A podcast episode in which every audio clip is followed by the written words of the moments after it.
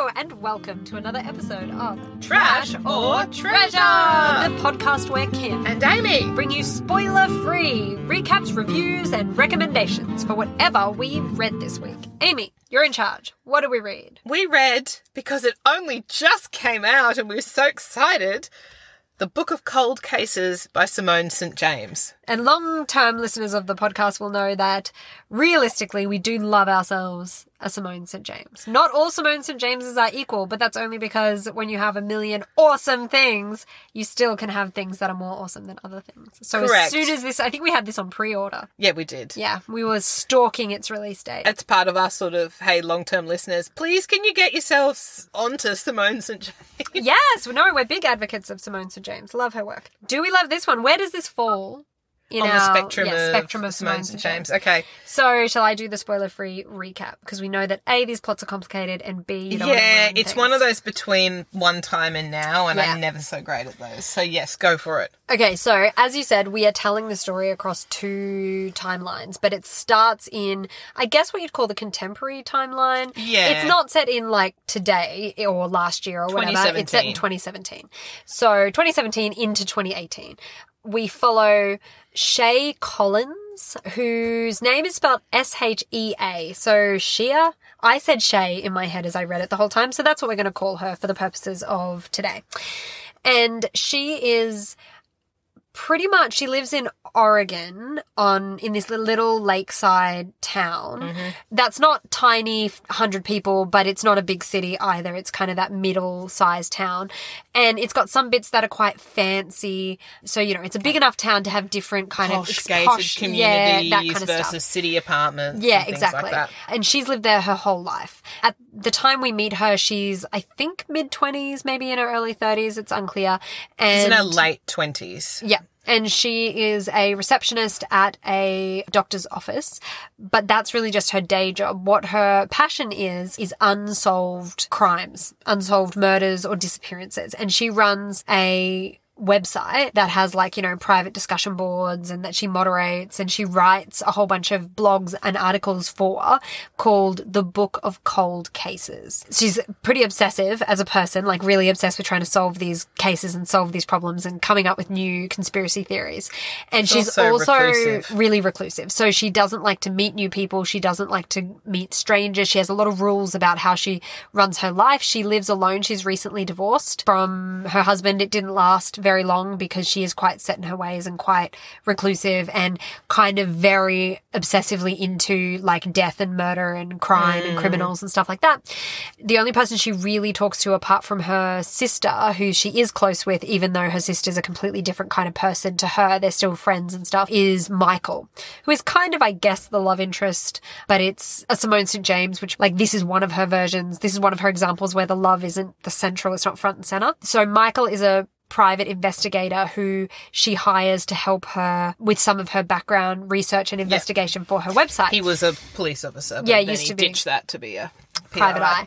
And although they've worked together for well over a year and known each other for quite a long time, they've never met in person because she doesn't meet with strange men. The main reason, so she doesn't do that, she has a very serious security system in her house and she will not get into a car. It Doesn't matter who's driving it, she won't. She walks or takes the bus. And it all stems from she was abducted when she was nine, but managed to escape pretty quickly. But the guy who had abducted her had killed a lot of people, like was a serial rapist and murderer of children. She, like, it was a near escape, like a narrow Yeah. escape kind of for her. And so that's given her a whole bunch of reasonable and understandable hang-ups. And she's been in a lot of therapy, but this is as, this is as functional as she gets, kind of, that's the idea. And she's just like, this book of cold cases sort of is my therapy. Yeah, it's really, really catharsis. Yep. important to me. And Michael gets it and really is fascinated by all of that as well. She is in her at her job when a woman comes into the surgery to the doctor's surgery and she recognizes her but can't work out why she recognizes her and kind of looks at her name on the appointment book.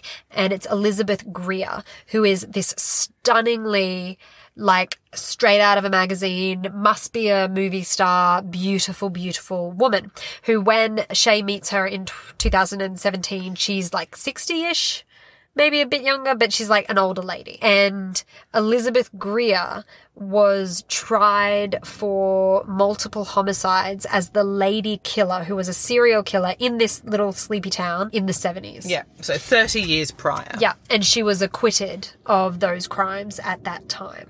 But everyone was like, no, but the crimes were never solved. So they were like, well, if Beth didn't do it, who did? Ruddy rah. So on a whim, Shay follows her.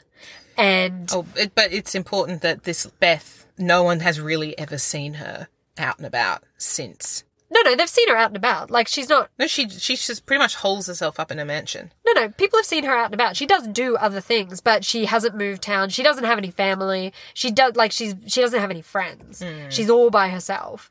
But she's not like, oh my God, Beth's left the house. This is the first time in years. Like she does, she lives a very, very reclusive, lonely, Isolated isolated, life. life. Yeah. But she never left that mansion. And so Shay follows her on a whim and through novel plot, Elizabeth agrees to allow Shay to interview her about that time, about the lady killer murders, about her life, blah, blah, blah. And blah. that's a big deal because she never does interviews. She No. never talks to anyone. No. And the people who were investigating at that time never talked to anyone either. yeah. Exactly. And so Elizabeth kind of says, They call her Beth through the whole Sorry, novel. Beth kind of says, come to the mansion, you can interview me, and I will open doors for you with other people. She starts to investigate, Shay starts to investigate the lady killer murders, and we have the interviews at Greer Mansion, and that's kind of the modern day side of it, and Beth as well, like what's going on with Beth now is the modern day side of it, and then it also flashes back to the 1970s where Beth is a young woman in her like early 20s, I guess, and the murders are happening. And we sort of, it actually flashes back further than that. We follow kind of Beth's she childhood really and little. stuff. Yeah. Because she had back in the 70s a really sad kind of life. Her dad was really wealthy. And her mum had been kind of married off because that's what happens to you when you're wealthy and blah blah blah. And her mum was always very very sad, and they the mum and dad just kind of fought all the time, and Beth was lonely. And then when she was nineteen, her dad was found dead in their kitchen, ostensibly. Quite brutally murdered. Yeah, shot in the face. They say those words a lot in the book. Lots of people get shot in the face.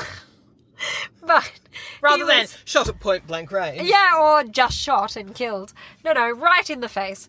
And it looked like a home invasion or a robbery.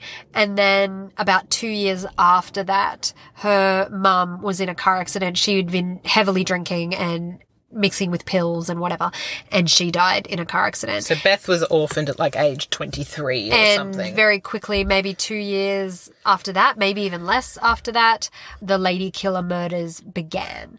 And someone saw someone that they said fitted Beth's description leaving the scene, and that was the only and kind of one of the sort of big things is that because Beth was instead of doing whatever they felt would be proper for someone at that point in time, having experienced loss, she was living very wild she was living, she was doing a lot of drinking and things like and that, and wild parties, and so everyone was like, "Oh, well, she's a bad girl." Yes, and so there's a lot of that, which is also a common theme in Simone St. James of the last couple of books as well, is how women are portrayed and how women are judged so quickly based on the way that they look. And that's definitely true of Beth Greer.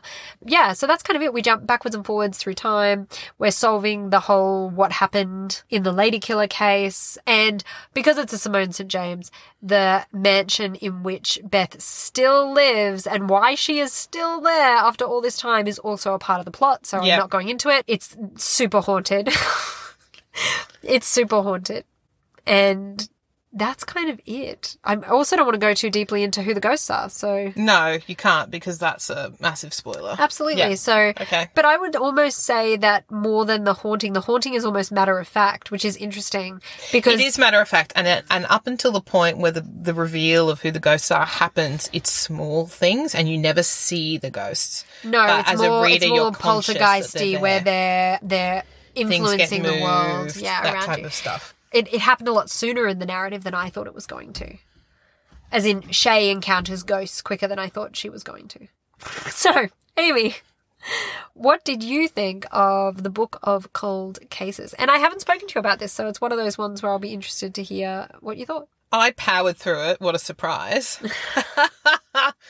I think Like I telling us when a what what specific date the book is set. Amy always likes to tell us how quickly she read the book, but we know you read it quickly because you always read it quickly. But some books I like. The one I'm trying to read at the moment, which we will review on a later episode of the podcast. So far, I'm like three weeks in and I've read about six chapters. I'm not powering through it. And the difference is It's horrid. no, no, it, hush, spoilers for future episodes. No one knows what book it is. The, they'll put two and two together. Yeah, they I will. mentioned how long this it took me to read took me one. three weeks to read. Oh, that's the one. This was really gripping. They're always very gripping. Particularly, I like the ones where you know, She's cut really nailed. She is really super nailed. I'll talk about it a bit. in Yeah, time.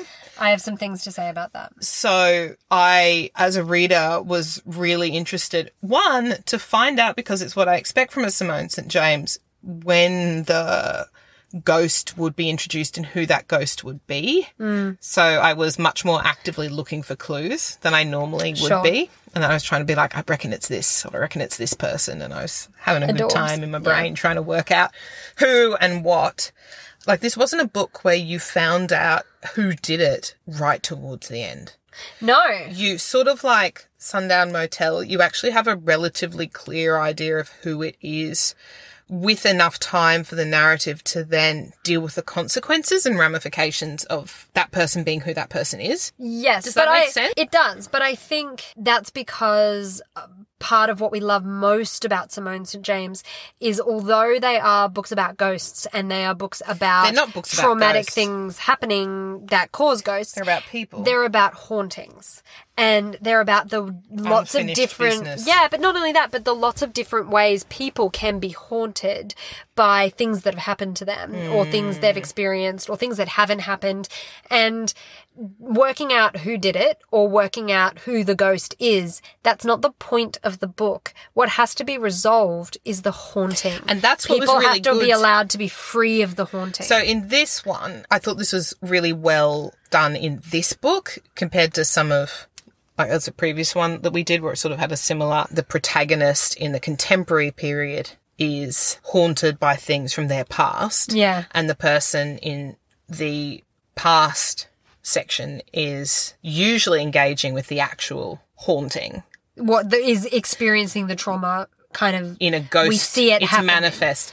This one was really tangible. How Shay was having to, through solving this cold case and through the process of it, was coming to terms with what haunted her in the Yeah, past and 100%. being able to Overcome. find overcome it, find a sense of closure about Yeah. particular things, Yeah. and also.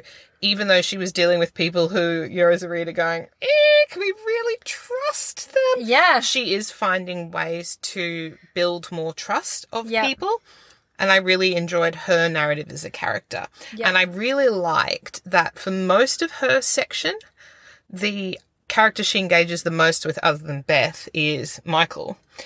But I really liked that she has this strong sense of he's actually the person who I know I can call who will understand what I need to talk to him about. yes and who is But they haven't met each other. yeah So I so I liked that just narratively his character was all created and the understanding between them existed before they actually had even seen each other. yeah right yeah okay Like she talks about how she has a sort of yeah i like idea that of i've got a picture of who I he can picture who is. he is. yeah so I liked that sort of character development and character journey that was happening.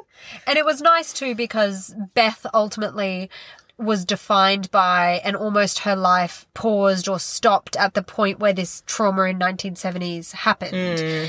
and lived out the rest of her life kind of being haunted by it you know what i mean Mm-hmm. and so yeah i liked that kind of parallel then of them being almost shay is is beth in the 70s like so now's her moment do you choose to allow this thing that happened to you when you were 9 define control and limit the rest of your life or is it worth taking a chance to to live to meet Michael to you know what I mean to throw yourself Yeah. into the things that And she love does that by going, everyone's like, well, not everyone, she doesn't really engage with that many people, but is it safe for me to go and step into Greer Mansion Yeah. with someone who could be the lady killer could actually be the serial killer? I'm going to do it anyway Yeah. because It it's part of me. It matters. It's part of me finding out and and trying to. The parallels between their characters, I think, made it. That was really it was nice. nicely done. That Yeah. was and and it also I thought was really helpful because I didn't you can't really trust Beth. So the time that you spend with Beth, I kept waiting for there to be some sort of You felt she was an unreliable twist. narrative. Yeah, an an unreliable narrator. Yeah.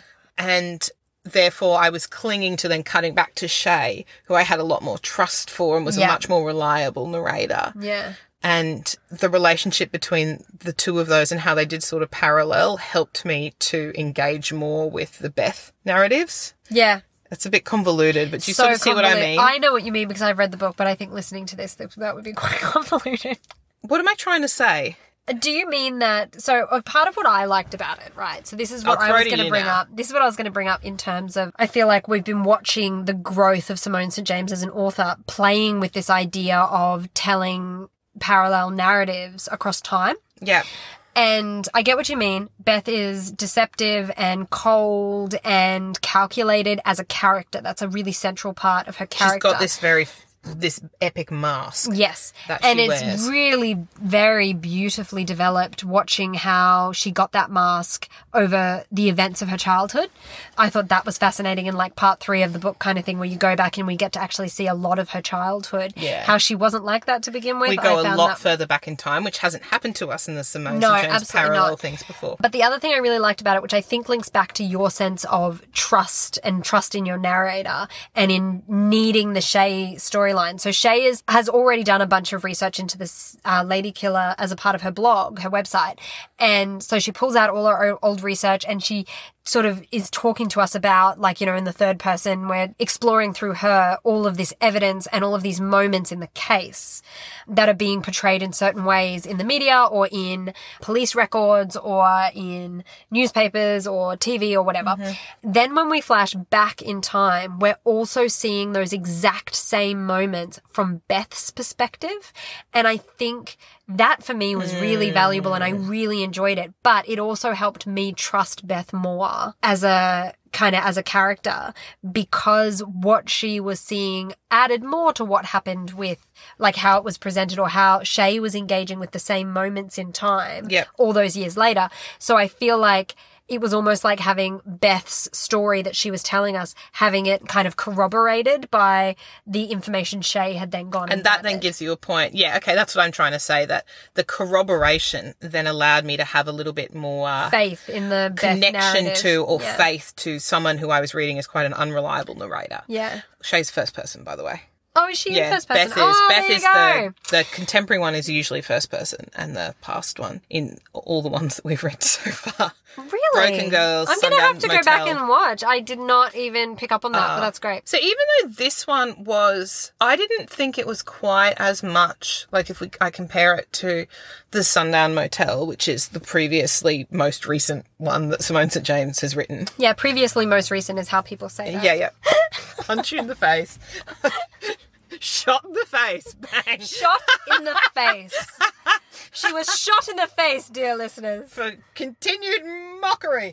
that one had a lot of ghosts, and the ghosts were really tangible Yeah. from the outset.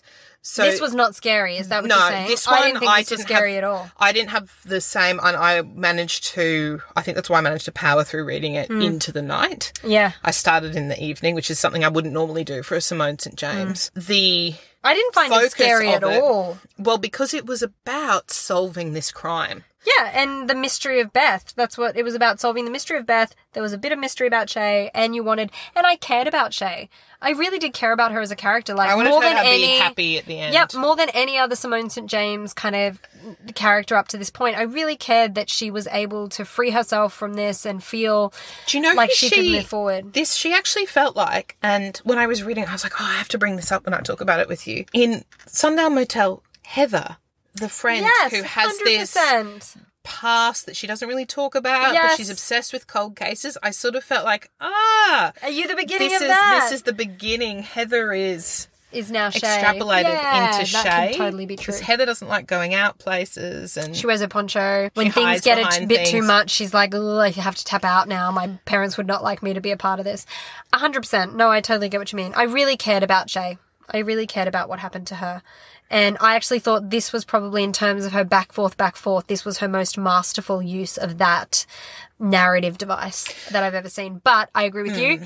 I was more frightened in another recent one that we've done, um, maybe this time by Jessica Jennifer Cruz- Crusie. Jennifer Crusie. Yeah, I thought that yeah, was. I agree. I- That, was, scarier. considerably scarier because I went into this really actually quite nervous about the scare level Yeah. that I would engage with, and then when I realized that I was actually just reading a thriller, That's all it was. You're so right. then I was able to just power through and focus on untangling it and you know backing Shay to Yeah. overcome her. But the ghosts weren't aggressive. The ghosts were a bit more like everybody was trapped. This book was just the about ghost being contributed trapped. to trap entrapment. Yeah, everyone was trapped. Shay was trapped by what had happened to her. Beth was trapped by what had happened to her. She was trapped in the mansion. Everyone was just trapped. The ghosts are trapped there. I wanted to. There were a couple of supporting characters that I wanted to find out more about. The police detective, Me too, yeah, helpful. Detective Black. Yeah, he, he, was still had some like mystery that I was like, hmm. I'd love him to pop into another. I know that you like your James. crossover police. Detective. I like detectives. a crossover police detective. Hmm. I mean, particularly one set in the 1920s. yes. I mean, he'll never be Inspector What's His American. Face. That's him. I don't even Inquiry even him, into love and death. even my favorite, even my favorite inspector ever. I don't remember his name. So, would you recommend it? I would, yeah, I would. It's probably still not my favorite Simone St. James. I still prefer Inquiry into Love and Death, and I think I still prefer Sundown because the back forth was great in that. And I thought the the threat of the ghost was so much more real. So I would, yes, I would recommend it. Not as my scariest Simone St. James. Hmm. I would recommend it as a thriller, as a crime thriller that has some great characters, has some great insights into the way media perceives women. Yep. Blah blah blah. Yeah, that's I would recommend on those grounds. I think I will reread it, but I will not treasure it as deeply as I treasure other Simone St. James. Here, here. I, yes, it not a scary recommend, but a recommend in the vein of uh, good book. Strike. Yep. And Great it book. had a lot of the similarities between the cold case and the most recent one of those. And Yeah. this. So I enjoyed it. I will reread it, but if I want a classic Simone St. James, I'm going to go and reread Inquiry into Love and Death or Other Side of Midnight for the. Which, for me, the mild. And I do Yeah. have to brace myself for those. I- this book I love them. This book won't require me to brace myself because Good. it's about solving. It is totally about that. and elements about, of yeah. Okay, so thank you very much. We have no more time left, legitimately. Thank you for joining us. Tune in next week when we will bring you more spoiler free recaps, reviews, and recommendations for whatever we read. And until then, Happy reading!